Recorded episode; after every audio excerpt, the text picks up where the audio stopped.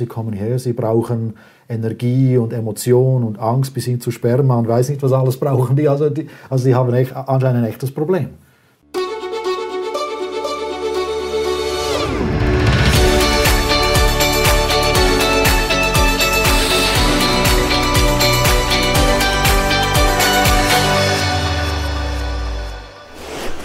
Herzlich willkommen bei Exo Magazin TV, dem Magazin für Freigeister. Der bekannte UFO-Forscher Jacques Vallée sagte einmal, ich wäre enttäuscht, wenn es bei den UFOs nur um Leute von anderen Planeten geht, die uns hier besuchen kommen. Und tatsächlich deutet einiges darauf hin, dass es weitaus komplexer sein könnte als das. In den Mythologien alter Hochkulturen waren die Außerirdischen fester Bestandteil eines multidimensionalen Weltbildes. In alten Sanskrit-Texten werden sie als Lichtwesen beschrieben. Nur, wie passt denn das überhaupt zu den Beschreibungen des modernen UFO-Phänomens? Das habe ich kürzlich versucht, gemeinsam mit Armin Risi herauszukriegen. Das Interessante ist natürlich, jede dieser sieben Ebenen ist bewohnt. Hm. Also das sind also nicht einfach abstrakte, vektoriale äh, Dimensionen. Also es sind also, es sind also, es sind also doch schon Ebenen. Also ja, es sind, sind eigene Welten. Also keine Dimensionen dann eigentlich. Ja, es sind einfach, das ist das Wort Dimension einfach, aber äh, Dimensionen in einem sehr weit gefassten Sinn, denn Dimensionen, eben die höheren dimensionalen, ich nenne es dann halt höherdimensional, die können wir direkt nicht wahrnehmen. Hm. Aber natürlich, es gibt viele Mystiker, die zum Beispiel durch äh, sag's mal, Dematerialisation ihres Körpers oder durch außerkörperliche Erfahrung bis in diese Welten gekommen sind. Okay, und die sind, die sind belebt, diese Welten, und zwar von mhm. Außerirdischen? Ja, genau. Das sind also die Außerirdischen. Die sind, mhm. okay, so. Und ähm, gibt es da irgendwie eine An Anleitung in den vedischen Schriften in der Welt, in der, in der dritten Ebene oder in der fünften Ebene? Sehen die alle so aus und machen das? Oder? Ja. Mhm. Von der, dort her habe ich auch den Begriff also Lichtwesen. Im Sanskrit sind das die Suras und die Devas. Das bedeutet die örtlichen oder die Lichtwesen. Aus unserer Sicht sind das dann vor allem mal Lichtwesen.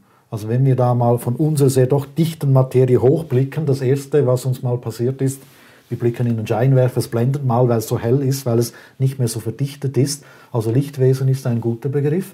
Und, da, und das ist dann natürlich auch wieder vielfach unterteilt. Also, also die haben gar keinen Körper, sondern die sind wie so leuchtendes Bewusstsein oder wie? Oder? Ja, doch. Also aus ihrer mhm. Sicht ist das auch ein Körper. Ihr, das ist halt ihr Körper. Ihr Lichtkörper. Ja, ja, genau. Der mhm. Lichtkörper mhm. aus, unseres, aus unserer Sicht mag der sehr äh, durchsichtig oder unsichtbar sein, aber aus ihrer Sicht ist das genauso real wie, wie für uns jetzt wir.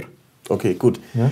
Das klingt ja wirklich wunderbar, aber jetzt habe ich natürlich damit ein Problem, weil mhm. ich kriege das nicht zusammen mit dem, ähm, mit dem, was ich halt so erfahren habe über das UFO-Phänomen. Mhm. Ja? Also da gibt es die Leute, die beschreiben diese grauen, mit diesen schwarzen, mandelförmigen, großen Augen mhm. und, ähm, und die äh, die machen da Experimente mit Leuten, ähm, richtig schlimme Experimente. Mhm.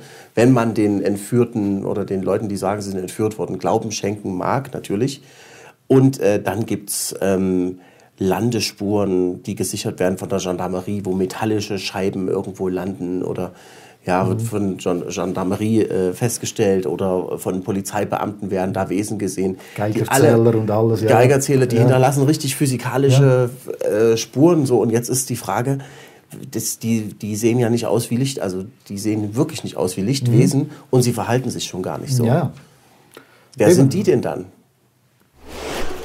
Gar nicht so einfach, sich in das Weltbild alter Kulturen reinzudenken, aber vielleicht bringt es uns der Lösung des Rätsels ein Stück näher. Die alten Veden hatten ja eine richtige multidimensionale Kosmologie. Mehr dazu erfahrt ihr hier. Aber auch in alten Schriften anderer Kulturen war von fliegenden Göttern die Rede, die eines Tages zur Erde zurückkehren, sagt Erich von Däniken. Und was denkt ihr? Müssen wir den Begriff der Außerirdischen komplett neu überdenken? Helfen uns die alten Schriften dabei überhaupt weiter? Bitte hinterlasst mir eure Kommentare. Das gesamte Interview mit Armin Risi gibt's jetzt auf Exo Magazin TV. Schaut gleich mal vorbei. Und nicht vergessen, den YouTube-Kanal zu abonnieren, falls ihr es nicht schon getan habt. Bis demnächst. Ciao.